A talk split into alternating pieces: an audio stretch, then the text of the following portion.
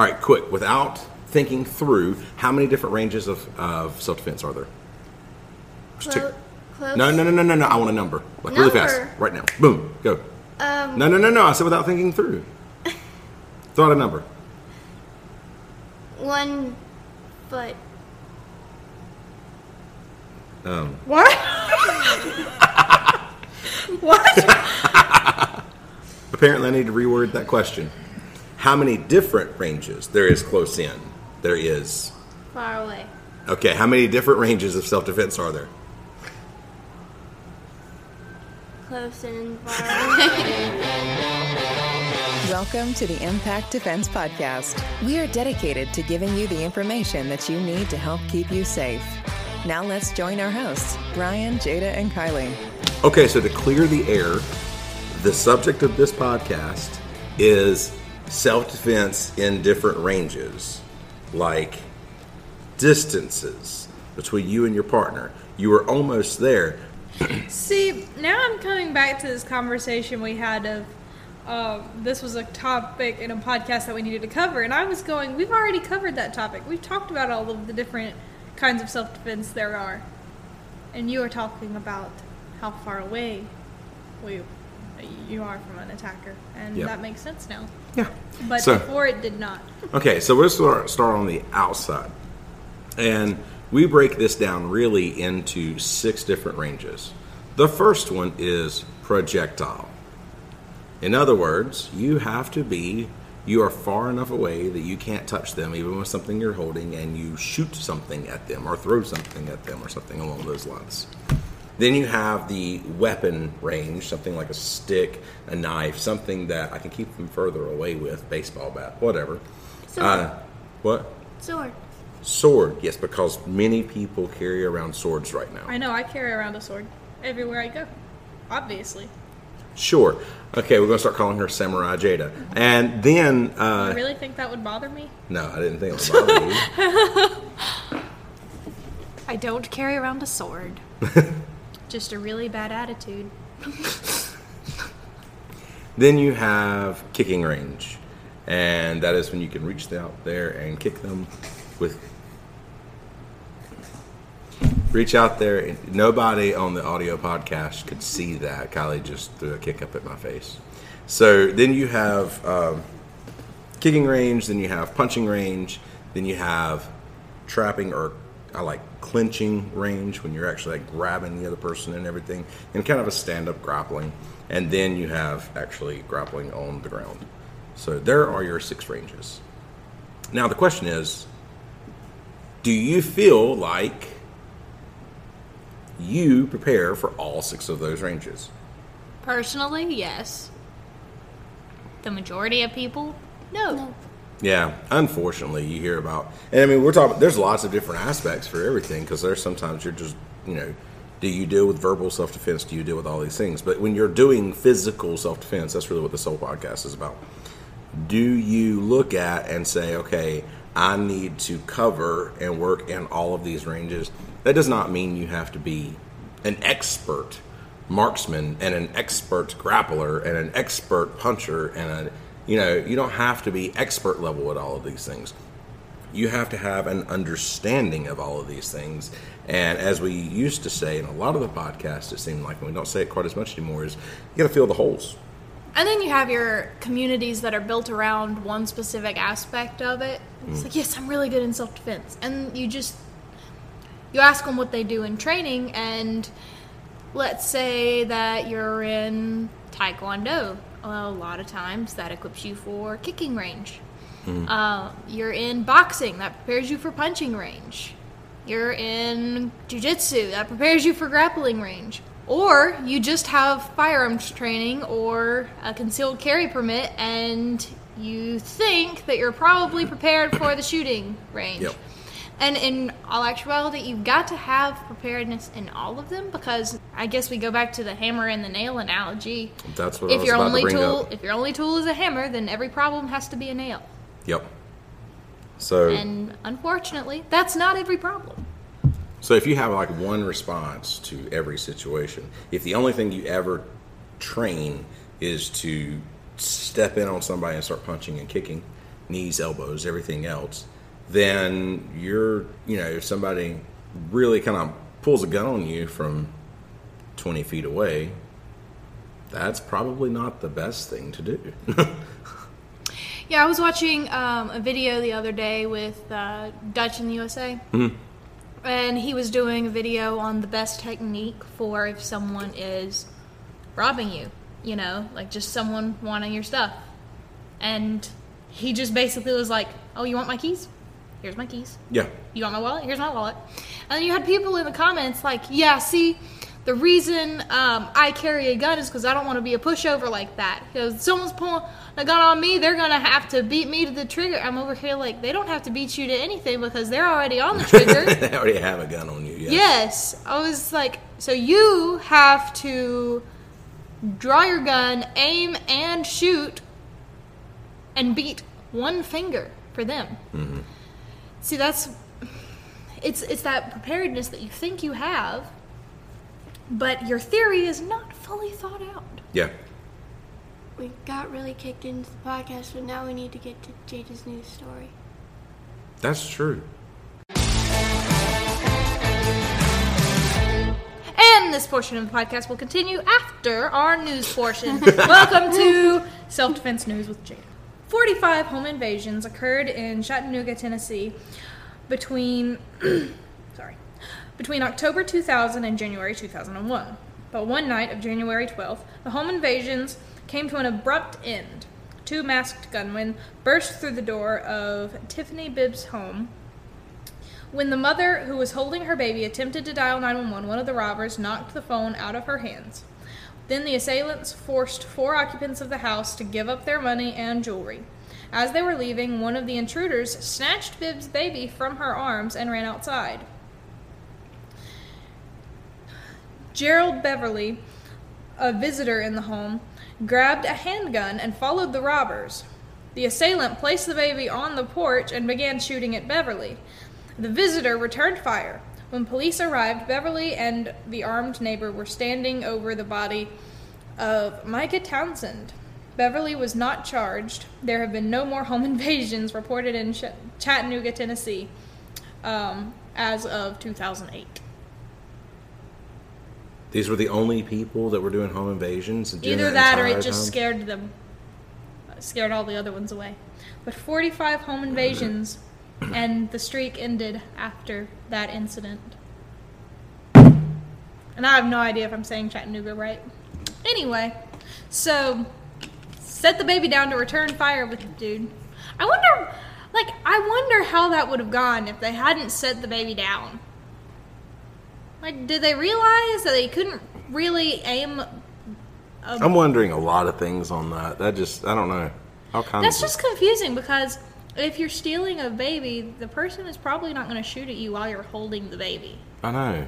So they set it down and returned fire. It's just like that probably killed him right there. I mean, not that I'm cheering for the robber in any way. It's just I felt like he could have been a little bit better than that.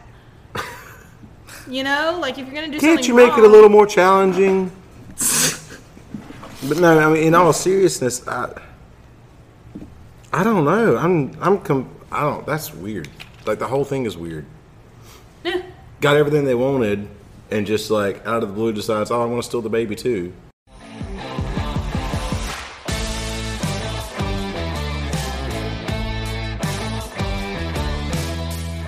I, I don't know.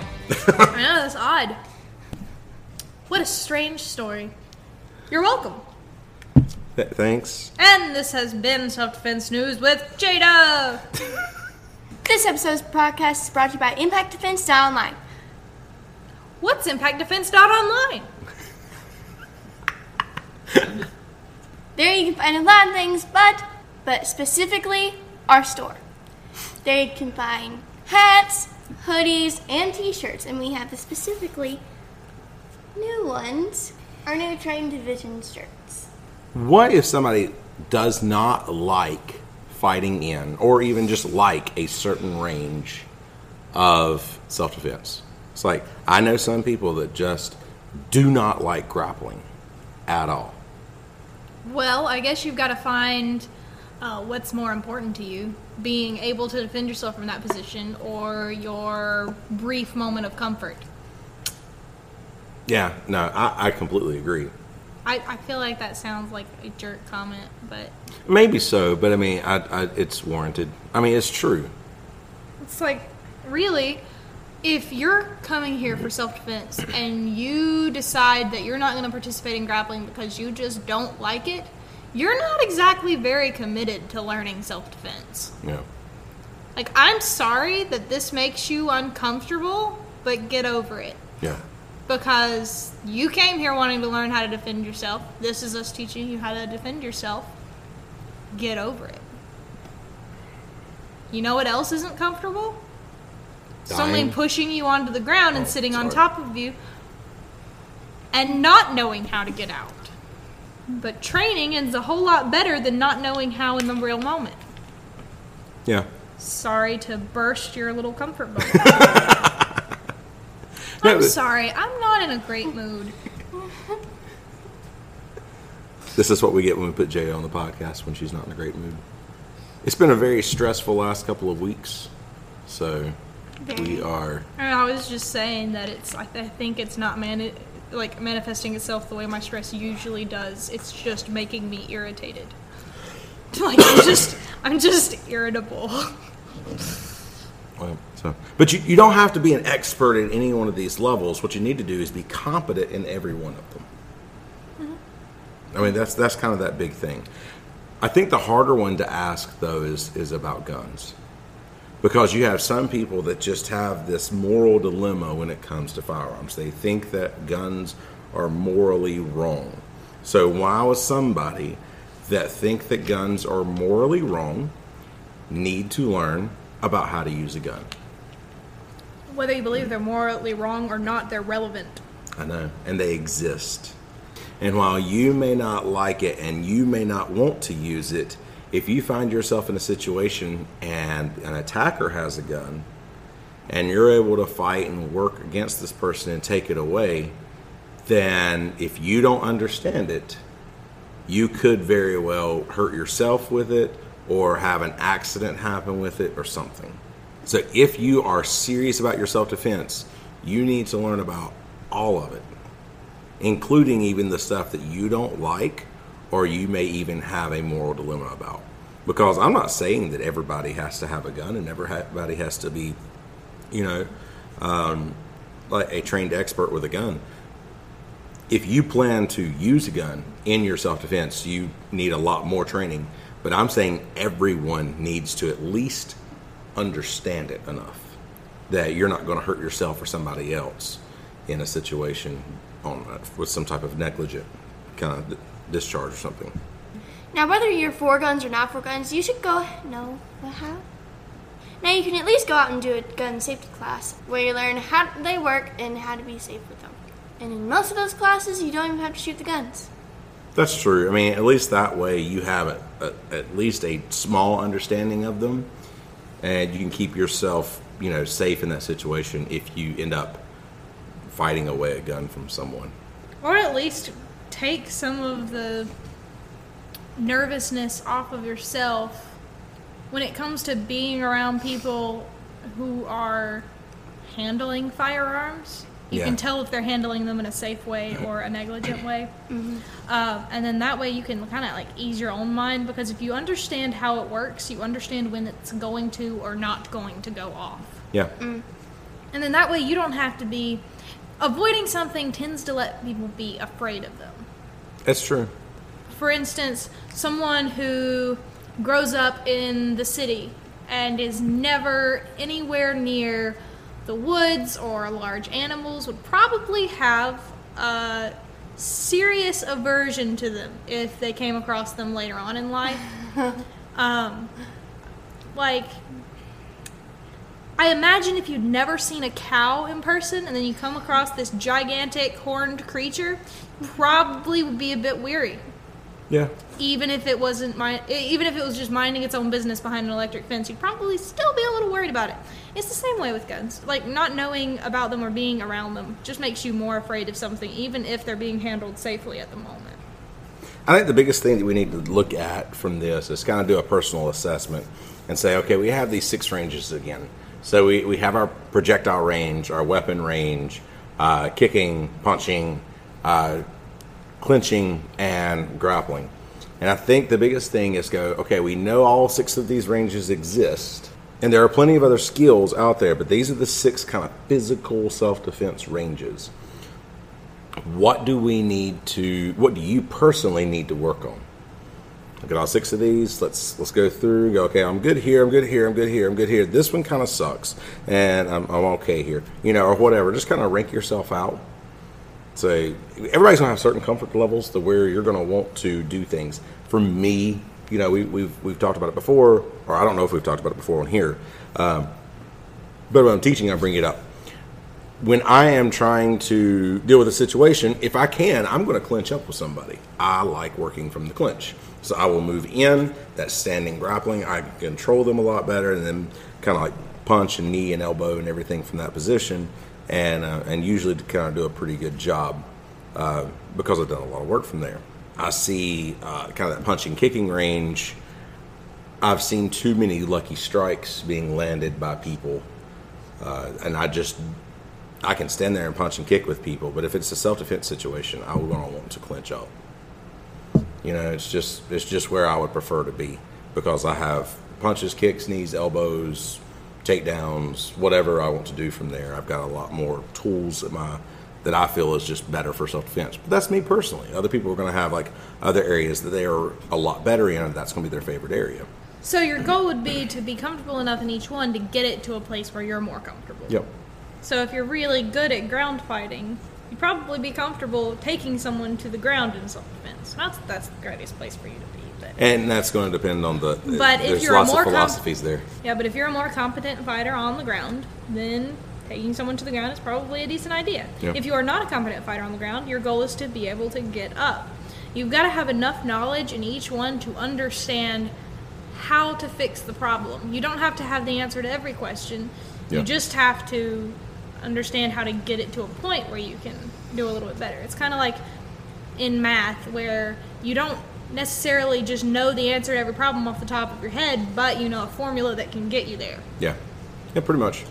So make a list of the six different ranges and and kind of go kind of rate yourself at each range, and then you kind of see where you need work and what you need to do. And most some of these things you can honestly, with most of them, you can pick up some extra skills just by going to some seminars that are going to be covering certain areas of these.